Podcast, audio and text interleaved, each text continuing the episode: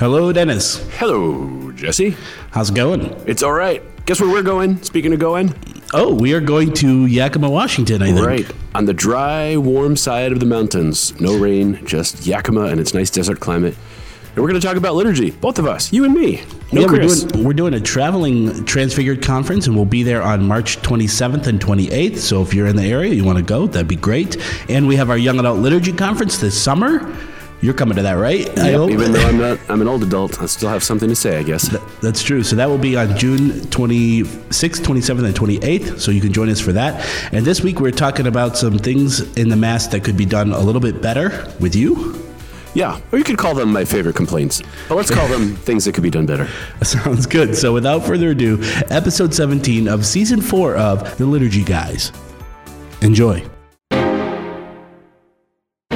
I'm going to talk to you today about the Mass. The liturgy is what enculturates the gospel for us. What are you, some kind of altar boy? And, and it enculturates it into our day to day life, our, our day to day existence. It's pretty dang exciting, huh? We're called not to some crapshoot called life, but to an adventure in fidelity that beckons us to cast out to the deep. The Liturgical Institute is proud to present the Liturgy Guys. Chris, Denis, are you there? Jesse. I'm uh, here. Yeah, for the moment. well, Jesse probably knows better than anyone that sometimes I can be cranky. Oh, Mac, Don't have enough coffee, or the blood Too sugar much is coffee. low. Blood or- sugar too high. Uh, yeah. Mac, Mac Lamentations. What was that word you said? What word? Mac Lamentations. Oh, lament, yeah, lamenting about things that I experience liturgically. But normally I don't lament. I don't get sad. I get angry, and it's not healthy. But sometimes that's just things you have to say. Oh well, you know, Jesus is here in the Eucharist, and move on. And there's not much more you can do. However, we are the liturgy guys, right? And so we don't just want to live through bland mediocrity, tending toward indifferent uh, error, right? Maybe you do, Chris, but I don't. It's got So- me this far. I've come up with a list of my 12 cranky complaints of things that I often see at Mass that either we're supposed to do that we don't do, or things that we do that we're not supposed to do. Oh boy. Yeah. This is, this is you know what's going to happen? What's I'm gonna gonna, happen? I'm going to start noticing these things, and I'm going to be mad vicariously mm. through you. You're like, I don't know why I'm supposed to be mad, but Denis said this sucks. That's right. So, anybody listening to this podcast now, there is You're a gonna be ruined. sword to this, right? One is, oh, now I know. That's awesome. And the other one is going to be, oh, nobody does it. Drives me crazy. So, this that could be a spoiler. Maybe you can uh, turn it off now if you're not ready to enter that liturgical space. But how do you rescue me from my crankiness, Chris? Because I don't want to just be the guy griping with a list of complaints. Man, yeah. Pie crust. Mm, yeah, raise my blood sugar right. with pie crust. Well, I don't know, Denis, but here, here's two things that come to mind first, and I know these these are things that you know already. But the first is is that um, uh, it, it, the liturgy isn't about our personal preferences or likes or dislikes or wishes or pet peeves or desires or idiosyncrasies or anything uh, like that. But it's it, it's the reason why we dislike those is hopefully not because of our personal oh angle on things, but because there's an objective order to the liturgy that when any of us does something out of oh out of keeping with that objective beauty, this heavenly givenness, this ontological reality, as I heard somebody say once. Yeah, some what uh, crackpot. if it is, then it uh, uh, it it it doesn't let the liturgy, you know, radiate its uh, its fullness. And so Yes. that that would be, I, I guess, the first thing that came to mind is Okay, that so here's one of my extreme examples. Someone makes you pie crust. Vicky Delaney sends you pie crust, right? Because she's awesome. Mm-hmm. And then somebody comes along and says, "Oh, let me spread some mayonnaise on that, or some, you know, garlic salt or something." You're like, no. Okay, keep going. What That- else? I, I, well, dog poop. I don't know. Whatever. The worst possible thing you could put on your uh, pie crust. You say, "Oh well, you're just a stickler because you like your pie crust that way." No, because it's offending and ruining the objective reality The ontolo- of encountering the- that the thing, right? The of- ontological reality. And so, if the liturgy has a goal, which is to allow us to participate and encounter in the things of heaven, anything that steps away from that is not just a personal preference question, but it's actually Mm-hmm. a lowering of the capacity of the liturgy to allow us to be transformed through its transformative power. No Yeah. dog poop on pie crusts. Okay, there you That's go. just a now given. that we have that settled. yes. Yeah, but I think too, you know the reason why, uh, and it's not just Denis. You know, the church has this desire that the liturgy be celebrated um, in a particular way. I mean, there, there's allowances for particular adaptations and changes to, you know to certain needs and groups and whatnot. But on the whole, and you know, as as I think as we go through these post conciliar uh, instructions, we've seen the church be pretty clear about you know nobody has has the uh, permission to take liberties with the liturgy. Even a priest. Even a yeah, priest. even a priest. I was just going to say that. Sacrosanctum Yeah. 22, I believe. Yeah, but it's because you know what what the liturgy is doing through its signs and symbols is, you know, radiating this ontological reality, it uh, w- which is heaven. And if we get that symbol system mixed up somehow by what we say or don't say, do or don't do, wear or don't wear, you know, postures that we should be using or not be using, whatever, then it um, it muddles and it and it uh, dims this radiance. Yes. It's, and it um, rescues me from being cranky, merely cranky, to having the high, elevated desire Yeah. that the liturgy shine its radiant I think light just on all rescuing people. rescuing you from being cranky is enough. Yeah, well, that's good. Well, he'll That's just good. end up being cranky about something else. But That's true. Uh, but you know, a couple of analogies we we've used before. I mean, Denis, you and you know, Dr. Fagerberg have talked about uh, th- this word, uh, uh, the cosmos, and how it's the root of the word uh, cos- uh, cosmetics. Yes. And so when you Order. when you wake up in the morning and you're all chaotic and you're you know, your hair's all over the place and your mustache is not waxed and all of the rest. It's I all never have that chaos. problem. So what you what you do is you apply uh, different kinds of cosmetics to reorder and to beautify yourself. Yeah. And the idea is that the liturgy is the kind of the world's cosmetic. So with sin, it's become fallen and chaotic and ugly and disordered and the rest. And what the liturgy does is, uh, uh, Fagerberg always used to quote uh, Aidan Kavanagh this line: "Liturgy does the world the way the world was meant to be done from the beginning." Right. Is Praise of it- God, all in union with each other. Everything is light and color order. and song and delight. in beauty, Yep. and just in its cosmetic perfection. And so when the liturgy is not cosmetic but is chaotic for a variety of we- reasons, mostly because people are involved, you know, we tend to uh, muck things up, then uh, uh, that can be a problem. But another analogy that comes to mind, and I only know this second or third or fourth hand, uh, I think it's um, uh, a line from Pascal. And it, goes something along the lines of if the, the nose on Cleopatra's face were just a, a, a millimeter uh, shorter, the whole face of the world would have changed. Have you ever heard this? I have never heard that. Okay. What he what he's getting at is, uh, if I remember my Roman history, is Cleopatra, you know, this, the queen of Egypt, uh, you know, was was so beautiful. Her face was just right. That uh, right, she uh, was it Mark Antony or and Caesar, right? So they both uh, were in love with her, and they caused this, you know, this great uh, upheaval in the. Uh, Roman Republic and then leading to the Roman Empire, just because of her face was just so. And if her if her nose would have just been a little bit different, then she wouldn't have been uh, the the loving object and desire of Caesar and Mark Antony, and all that wouldn't have happened. She looked And- like you in a dress. The history of the right. world would have been there. But I gather what uh, Pascal, if it The was ships would Pascal, the ships would have went the other way. That's right. Who? What, that, that's a different. Uh, the, uh, that isn't that uh, Helen. Anyway.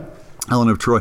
But um, what I gather what he means by that is, you know, art is in and beauty is in, you know, the most fine, the, the finest of details. And so it, it, you know, think of uh, the Mona Lisa smile. If the corners of her mouth would have been just a little bit different, it would have made all the difference in the world. Right. And so, you know, Little things matter is what you're little saying. things matter is what I'm getting at. So when we come to the liturgy, you know, we're going to remain human and fallen, and we're going to get things wrong, and we're going to sing off key, and we're not going to preach as well as we wish, and we're going to, you know, zone out and whatnot. We're not But going to have incense that smells like a dead lady's to closet. the best of our human abilities and with the help of God's grace, we're going to try to do the best we can to create something that is a source of order and beauty and heaven in this otherwise fallen Mm-hmm. But world. the So more you know what you're supposed to do, gosh, the more agonizing the world is because it doesn't. So number twelve. So, yeah, so this at least is kind of the, the context for for these these sorts of things. This is so it's not nitpicking. This is how we can worship better, and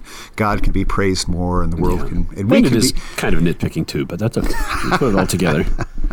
all right, are you ready? Drum roll. These are just things I've observed over the years, in no particular order of precedence. But one thing I noticed recently is a priest responding to his own dialogue invitation. So, dialogue is when the priest says something that people respond to, like the Lord be with you, and they respond, and with your spirit. And priests sometimes answering with the people, especially uh, lift up your hearts, we lift them up to the Lord. There are times in the rubrics when it does say the priest says together with the people, but most of the dialogues are the priest's invitation for the people to respond. And if I said to you, Chris, how are you doing? And I answered back to you, I'm very I'm well. doing it's, very a- like, it's like, how is that a conversation? So, Not bad. What do you know about dialogues, Chris? Why, why is this? Why does I, I, that'll be the question for every one of these? Why does this bug me? Why does this make me cranky? Gosh, I mean, whatever you're you're a liturgical uh, psychiatrist or something. Actually, uh, why am I justified in being cranky? That's what I want to hear. Oh, oh, so I'm here to justify your irascibility. yes. Well, you know, in uh, th- there's lots of the way there's lots of ways that texts and the voice is used in the liturgy, but the one of the I think possibly the the, the pinnacle. Maybe, maybe outside of the Eucharistic prayer, is is things that are dialogical, like you're saying. Uh, the priest or the deacon or the reader says something or sings something, and the people respond. Uh, and then after that is these acclamations that you're describing, where priest and people say things together. But yeah, I, I think what what it sacramentalizes and consequently uh, affects is this uh, conversation, this dialogue through the logos between head and body, you know, Christ and the church, and ultimately between heaven and earth. And so, you know, all of you know, our faith is about not uh, not God monologuing to us, you know, uh, throughout salvation history or throughout the liturgy. He wants to have this uh, uh, cor ad cor loquitur, as uh, I think Saint John Henry Cardinal Newman uh, would have said. You know, he wants to have this heart to heart talk, and to have one person do all the talking. Say it's the priest or the minister. It just it doesn't sacramentalize and radiate and cause and affect this sort of heart to heart conversation that uh, God wants to have with us. Because liturgically, right, priest and people together are one image of the mystical body. So if the old school thing was, well, the priest does priest stuff, and I sit in the pew and, and read a pious book, and then the priest has powers I don't have, so he can fix the Eucharist, and I wait around to get it. That's not the 20th century rediscovery of the mystical body. And so if the head is inviting the body to do what he's doing, right, we lift him up to the Lord. I'm going to lift up my heart to the Lord. Uh, you know, he's actually inviting the lay people to rise to the level of their baptismal dignity and do what he's doing, to go in the Holy of Holies with him. And so he doesn't respond to himself. Hey, do you want to go see God the Father in the Holy of Holies? And then he answers, Oh, yes, I do. Oh, did you lift your heart to the Lord? Yes, I did, right? No, it, it's a back and forth. It's a calling of the body to do what the head is doing. Is it the end of the world? No. But is it better to have this conversation between head and members so that the entire assembly can go present itself to the Father?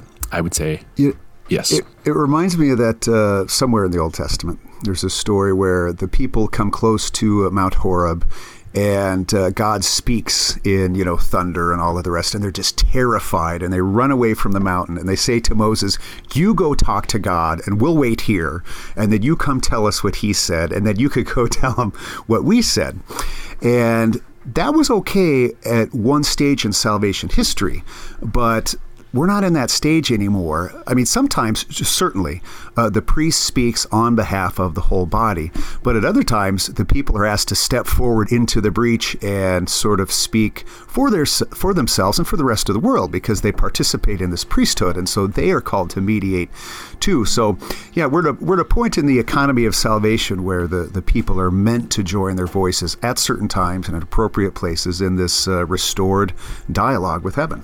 Okay, there's number one. I don't. Maybe we won't get through all of these in, in uh, one podcast. Not at this rate.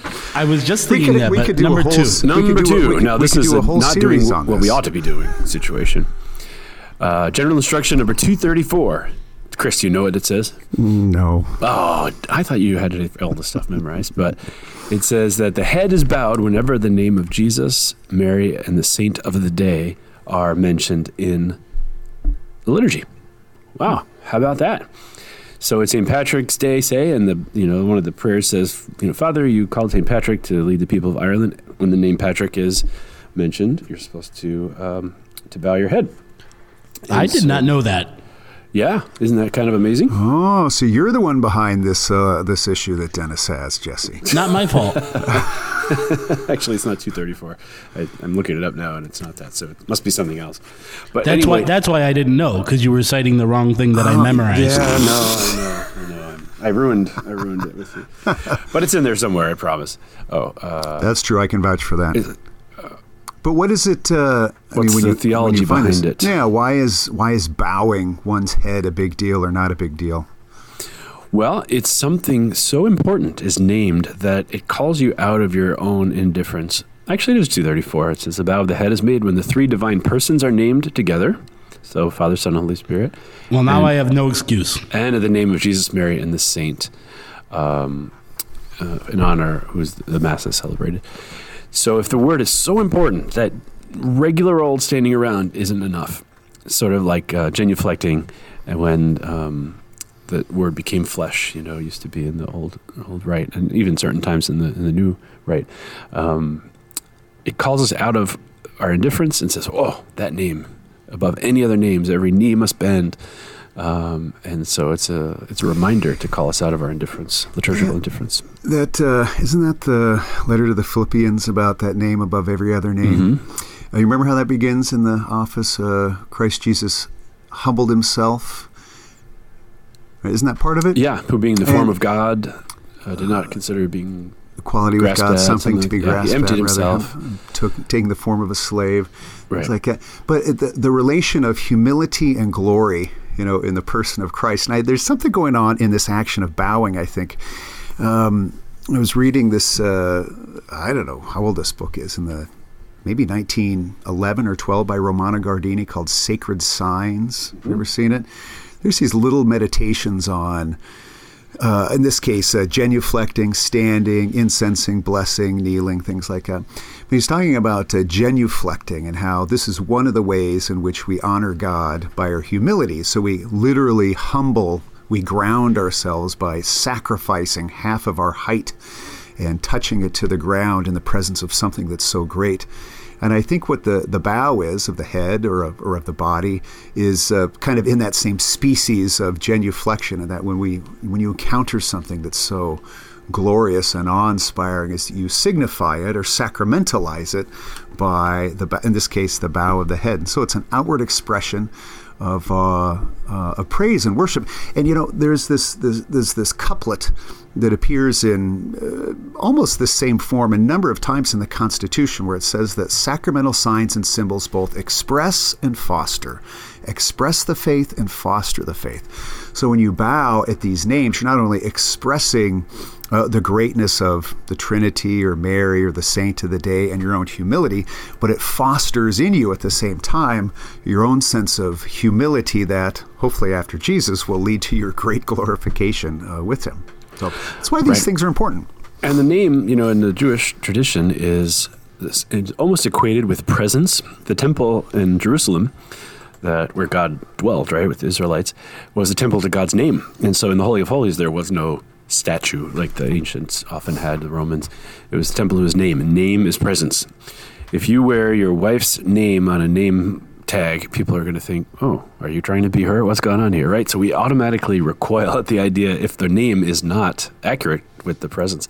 And so you bow your head at the, the notion of the presence of and honoring the, that person's right there with you. All right, number three. Following up on that is the bow at the creed, uh, what's called a profound bow. Tell us about that, Chris. Hmm. Hmm. Yeah, the profound vow. One would make it the the creed at the at the words uh, and was incarnate of the Virgin Mary and Became man. I remember. Uh, it seems like a long time ago now. I suppose it was a long time ago when when uh, the Liturgical Institute did the catechesis on the new translation of the Missal, and that was one of the the lines that changed. Was incarnate. What did it used to say? Was born of the Virgin Mary. Became in. Now it says incarnate because uh, I just remember Father Martis explaining this. This was it was at the. Um, it was at the incarnation, not uh, nine months before the birth, that Jesus, uh, you know, took on our our humanity, and sort of um, again too, it's kind of a sacramental visualization of Christ's own humbling himself, taking on the hummus, you know, the the, the earth of our uh, of our humanity. So we express that. Uh, Yeah, I'm never gonna not laugh at that. Yeah, it's. I think it's humus is the normal way to say it. Is it? Hummus has two M's, and that's a Palestinian food. Humus is one M, and that's the ground. Yeah. But hummus tastes like dirt. Well, sometimes it does, yeah. but you can buy bags of peat humus, like peat moss, and put it in your garden. It's uh, H U M U S. Sorry, not to not to embarrass you, Chris, but I think it's Yeah, funny. I can embarrass myself, Denis. the hummus. don't It's like your saying help. Christ took on the pizza of our humanity. It's like mm, hummus. Mm. Anyway, the back to humanity hummus. Humanity pizza. Think of the, from from the mundane to the mundane. Uh, the uh, those two times of the year we actually kneel at those points are at the on March 25th and December 25th. So you actually touch your knee to to the ground. But yeah, again, it's a it, it's a sacramental expression of what Christ has done for our salvation, and uh, our own humble acknowledgement of the glorious condescension that uh, God has made on on our behalf. Right, and it often says it right there in your missalette in the middle of the creed. All um, make profound bow, and my guess is, depending on what parish you go to, maybe maybe half of the people do it in an observant place, and maybe less or fewer than that in uh, you know a less liturgically woke place. And so, okay, just a thing But- to do. Well, but they, you're right. They're a thing to do, but they're a good thing to do. Again, in all of this, it's not, you know, it's it's it's uh, Cleopatra's nose and Mona Lisa's smile and all these things that make great art great. Is that uh, God is in the details, and doing these details right are not insignificant. Rather, Yeah. they're entirely. I mean, they're not.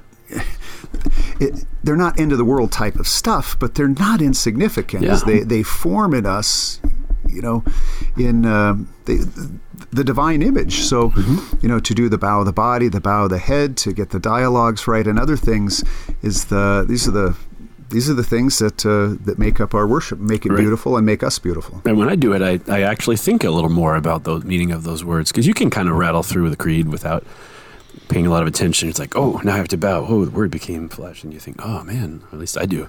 Wakes I you don't up see a a, bit. I don't see a lot of people do the profound bow during that. That's why it's number three on because my I'm, list. Because I'm bowing myself, so I'm not looking at everybody Ah, else. there you go. All right, num- number four. Number four, four, four. This is one we've talked about before, I think in some question and answer, and it's the posture of people's hands during the Our Father. So there's two issues, right? One is the holding hands, and one is people, lay people, taking the orans position, which is holding your hands up and out like the priest does. So it's, I guess, in this one, it's particularly the orans that I'm interested in. We could talk to about the holding hands, but what do you think about that, Chris? This could be your doctoral exam right here. Uh, yeah, it feels like it. It feels like I'm in the middle of a receiving end of a, a classroom examination. Uh, yes. Um, well, you know, when, you read the GIRM, it's uh, you know coming. Uh, the current books make more of an account for what the the lay people do, what the assembly does, what the laity does, and that I think you know uh, represents a new sort of approach in liturgical instructions versus tables of rubrics, which would have spoken almost exclusively, I think, to what the priest or the deacon or the ministers would do in the sanctuary.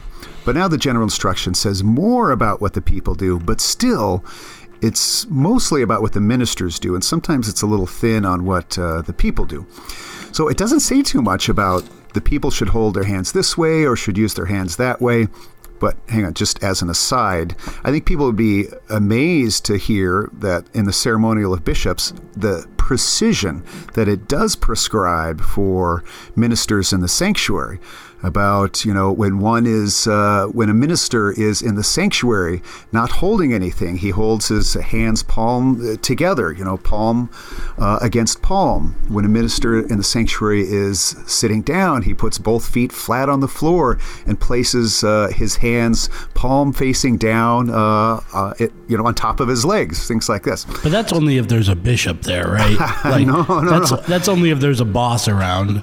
No, but you know, I think we're, we're kind of led to believe that you know the the conciliar books are are based on this you know idea of just being casual. When in point of fact, I mean they're they're pretty explicit about how these things are to take place. Yep. Now that being said, it doesn't say too much about what the people do uh, in the assembly. Uh, on some occasions, it says they're not to mimic what the minister, what the priest does at the uh, at the altar. But I think uh, you know, in this regard, you know, the, the holding hands is is not envisioned in the certainly it doesn't show up in the history of the Roman Rite. I don't think it's envisioned by the books. You know, the orans position is at least a traditional posture and is a more appropriate sacramental expression of the sentiments of the Lord's Prayer versus holding hands, which isn't. Um, so you know, I don't know. I uh, the Carstens family are not orans people. Ourselves, we're not hold the hands people. So you know, I try to encourage our own kids to keep their hands folded. Your cold Northern European Scandinavians. Mm, yeah. Yes. Well, Redemptionis uh, Sacramentum 45 says um, to avoid the danger of obscuring the complementary la- relationship between clerics and laypersons. So, to avoid uh, clericalization. So, I guess, you know, that's a principle, I suppose, if you uh, are looking for some kind of um, foundation for what you ought to do. And Sacrosanctum, Sacrosanctum Concilium itself um, talks about that, that. Um, the signs are important, and there's a lot of stuff you can find these principles there, but uh, there's no specific way of forbidden. Lay people may not do this, but the presumption is that if it's not specifically pre- prescribed that it's done, that it's mm-hmm. generally not done. Mm-hmm. Okay, right. number, Number four. five. All right, Five. Here- Five. Yeah, now we're on five. Yeah. Okay, the si- people making the sign of the cross at the priest absolution at the penitential rite. Chris, what did I just say? Ooh, in I do see that a lot. Hmm. What did you just see or say? So there's a penitential rite where people say, you know, I confess or whatever, and then the priest says, "May Almighty God Uh, mercy on us, forgive, forgive us our sins, bring us everlasting life." Right. Yeah. It used to say "you" in the in the right. May, priest, uh, may Almighty God have mercy on you. Now it became Oh, us. did it? And I think in the what we call extraordinary form now that there was a rubric to make the sign of the cross at that moment, but now it's not there. So does that mean we don't yeah, do it? Almighty God have mercy on you, forgive you your sins, and bring you to everlasting life. oh, it is you. Yeah. Okay. No, no, just like you said. Yeah, you're right. Yeah, I think um, what's going on here. I th- I think you know what one of the principles of the liturgical reform and restoration was to clarify where some of the elements of the liturgy were not as clear to uh, to the people, and so. I don't know. Was it was it a matter of confusion? Did people think were they confusing this with a type of absolution one would receive at uh, when going to the sacrament of penance? Well, you know, the current general instruction specifically says uh, this does not. Uh, la- that this lacks the efficacy of the sacrament of penance, and usually when there's a negative in it in there, like it doesn't do this, usually that's a response to some misunderstanding. At least as these things get added in, so that's one of my guesses that people had a, a little Yeah. confused about there. Well, yeah, okay. So if that was a potential uh, pitfall or misunderstanding, so you see how the language that would have been in Latin uh, before, so what, however clear or unclear that would have been. Um, but at least in its uh, translation, what, what did you say it was? May, may Almighty God forgive us our sins. Uh, Is that what believe we so, saying? yeah. So, so so that's changed, and the you know we're not prescribed to make the sign of the cross anymore. Through those words and through that gesture, um, it's supposed to be made clear that this is not the type of uh, absolution one would see, receive in the sacrament of, uh, of penance. What do you think? Right, so that's kind of a preconciliar holdover, I guess, that people do what they've been doing for a long time. So, you know, is it Mm-hmm. the end of the world? Uh, no, but it's not specified in in the general instruction anymore. So, Could that be just like one of those things in terms of like a, you know, what you do after receiving the Eucharist, like how you sign yourself, or can that just can we just chalk it up to that, like an individual display? Yeah, I think uh, it can get tricky sometimes because there are, um, in general, the, the assembly uh, is to pray as a as a unified body, but that's not the same thing as you know everybody becoming you know clones and robots of one another. Um, on you, you sort of check your personal preferences at the door of the church and you agree that you're going to say things in a certain way and sing things in a, at a certain time and stand and sit and kneel at a certain time.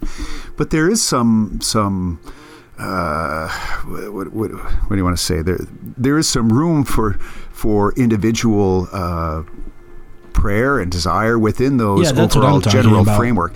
Yeah, and just where where one takes precedence over the other is not entirely clear. I mean, obviously, if the if the GIRM or the the norms, the instructions you know direct a certain way, then it, then it is clear. But there's a lot of places where there's silence and things like that. So I, I think of one example. Yeah, this, Denis, you remember this maybe 10, 15 years ago? The, the, some places it was said that when communicants get back to their pew, everybody is supposed to remain standing until the very last oh, person yeah. has. They're still doing that on the West Coast in a lot of places. Are they really? Mm-hmm. Yeah, because uh, as kind of a, a an overzealous apl- uh, uh, application of this principle of unity, you know, that everybody has to be doing the same thing. And the Holy See came out and said, you know, right, there, there's kind of a, a generalness, um, a unity of posture, but when, but when one gets back to the pew, that's a suitable time for an individual to make his or her own private thanksgiving and offer prayers for you know the particular intentions that one might have. So, how do you balance the the the uniformity with uh, le- the legitimate diversity of individuals is, uh, you know, it's kind of a, uh, it's not necessarily a tension to be overcome. It's just the way things are when individuals come together in a body. But uh, applying that uh, precisely isn't always obvious. Right. I mean, if you would think, I'm going to walk down the aisle and suddenly you start doing a jig on the way down the uh, aisle for communion, all of a sudden you're drawing people out of their prayer and you're doing this thing. Look at me, look at me, look at me, right? So, in a sense, every departure from the norms has the possibility of of doing that. So, if, if particular spiritual spiritualities of a particular what layperson uh, don't disrupt anybody, okay, fine, right? But if mm-hmm. it if it disrupts the action of the whole body, then there's something something wrong there. Yeah. Is that right? right. Are you done? Should, Are you happy I now? we should do one more. I think we, yeah, do one more and then we'll finish the uh, the back six on the next episode. okay, so here's one that I just saw recently. The priest holds the host way up in the air during the fraction, and like way over his head, and breaks it up in the air, and then this is the priest's host there, uh, and then brings it down, and uh, continues with mass. So, what do we have to say about that, Chris? I have Why to do say, I have to what, answer all what, these? Yeah, you answer this, Jesse. Well, I just want to know what a fraction is. Oh, that's breaking the large host in half. So, toward the end of the Eucharistic so the, prayer, before people receive, the priest will take the host after the consecration and then actually break it in half. It's usually while the um, isn't that usually while the Agnus Dei is uh, yeah, it's, it's called the fraction, right? Yeah, it's its own right. right? Right. Okay. Well, it's part of the preparatory rites for communion, right? Right. Right. Yeah. And you'll see the priest will take a small piece off the host and put it in the chalice. And so I think there was a time when people thought, oh, uh, you know, the priest is hogging the fraction, you know, kind of to himself, and he can't see it because he's like leaning over. He should do it way over his head and do it up high so that the people can see what he's doing and it's not becoming a clerical act. Um, I think only two thirds of people thought that. yeah, well, you know, that's good, Jesse liturgy people, liturgy people, sometimes start right, with so, a decent idea uh, and then take it too yeah. far. No, I think that the priest uh, breaks the Eucharistic bread during the Lamb of God, right? Mm-hmm. Isn't that when it happens? Well, the GIRM uh, uh, 155 says the priest uh, takes the host, breaks it over the paten, and places a small piece in the chalice, saying quietly, law, the Lamb of God, and so on. So why do you think it's important to break it over the paten and not hold it way up in the air? First of all, the rules say that, right? Okay, fine. But what's what do you think the issue is there? Well, I think uh, uh, you know it just it, it, shows a lack of care. I would think for for the Eucharist and Christ present in the Eucharist that um, it's not just conceivable; it's probably possible that it's happening. That you know, when when you break a piece of bread, even um, you know the the type of bread that's used in the mass, the host, the particles are going to uh, they're they're Go gonna break flying, off. right? Yeah, and so You ever open a do- bag of potato chips not very carefully and poof, out they go? Yeah, Never. And so over the paten, I think it also connects it, you know, it catches particles of the Eucharist that might break, but I think it also connects it to the meal aspect of the um, of the Eucharist that you're actually near the sacred vessels, and the priest, you know, is careful with this um, consecrated body of Christ, right? And so just to hold it up in the air and and make a show out of it is not the nature of that fraction, right? Yeah, well, you know, we uh, showing is a good thing in the liturgy because that's what sacraments do: is they show and display and make heard. But you're showing the wrong type of thing. You know, I wish I was. Um, what what it, paten means plate, basically, right? Yep. And we don't want to reduce this. Uh, you know, this is not simply a, a fraternal meal when we come together at mass, but it is a meal. It's a heavenly meal. It's a heavenly banquet, a sacrificial banquet. And so I wonder if there isn't something to that, Denis, about the association of the of the Eucharistic bread with the kind of the sacred vessel, the the plate at the same time, or the, the paten, if you want to put it that way. Right. So there's a practical reason and a uh, potentially symbolic reason. So Sure. all the we're just spawning potential doctoral dissertations with this podcast. Where did the fraction rite come from? Why did this rubric get in there? Where did blah, blah, blah. Okay, so here we are, spreading liturgical seeds like Johnny Appleseed. What are you? What are you, Johnny uh, Liturgy Seed? Across Any the liturgy- great- mustard seed? Great Plains, yes, of uh, Kansas, Illinois, and Wisconsin. So that's all we have time for, Jesse. I think so. Okay. Yeah. But let, let's just again lead off the finish with this point that all this stuff isn't about uh, nitpicking. It's about you know the gods in the details and to do these things right and carefully, or as not not scrupulously, but as as rightly as we possibly can, are signs of love that expresses our faith and love of God and and fosters that in us, and that's why they're that's why they're important to do. to And be mostly it's to. about keeping me from being cranky. And So, there's that. you go. I just want to take a quick second to appreciate the little joke that you made, Chris, that God is in the details. I think that's hilarious. Why is that hilarious? Inst- instead of the devil's in the uh, details. Yeah, I love it. that- well, I- yeah. Thanks, Jesse. That's the first thing you've said funny in four seasons of this podcast. So Don't get u- congratulations. don't get used to it. Yeah, you better stop being funny. That's my job. All right, uh, time for a liturgy question. Yeah. huh? Are you excited for Although- six more of these in the next podcast? Although, six I, more, six although, more. although to I, go think we somewhere. just I'm leaving in answered 10 six minutes. liturgy. Yeah, they are kind of like liturgy questions, aren't they? But uh, Yeah. yes, let's answer uh, a different one. All right. So, why go to the Liturgical Institute? Well, if you want to serve the church and do liturgical studies from the heart of the church, you won't find any place quite like this. This place is faithful to the magisterium, but it's a dynamic orthodoxy, not dry. And at the same time, it not only makes the faith come alive, it also empowers you to help that be the experience for others as well. Hi, I'm Dr. Scott Hahn, and I want to warmly recommend the Liturgical Institute for your consideration. Pray about going and studying and sharing the richness of our living tradition. Mail call! Mail call! Oh, Moses, Moses, why do you question me? Why do you care? Today, we have a similar debate over this. Anyone know what this is, class? Anyone? Okay, this week we have a question from Henrik. Henrik, awesome name. Henrik says, I have seen a certain posture at Mass, and he sent a picture, but basically it's the laity using the Orans positions. And I know we just talked about this in Denis's little uh, mini series. He says, Why do you think people do this? Why, d- why do they choose non Roman postures instead of the Orans pos- uh, posture?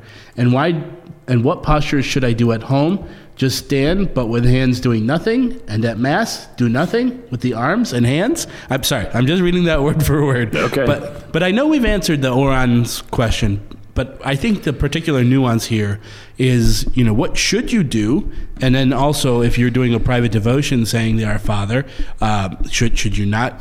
Could you do the Orans position then? I, who knows? So I guess Chris will tell me. Tell me. You take the first part, and I'll take the second, Denis. Well, what's the first part? That should a person be using it at mass? Yeah, what should you do at mass? Well, it's not the prescribed posture for people, uh, lay people at mass. It is the prescribed posture for the priest, and so therefore, it's not an expectation that people would use the orans position. This is the hands up and out like the priest does. You know, it is an ancient prayer form. It actually comes from pre-Christian usage. You'll see it in some of the ancient Roman sculptures where the the priests, the pagan rites, will use that that prayer posture. And um, I think generally speaking, forbidden, no.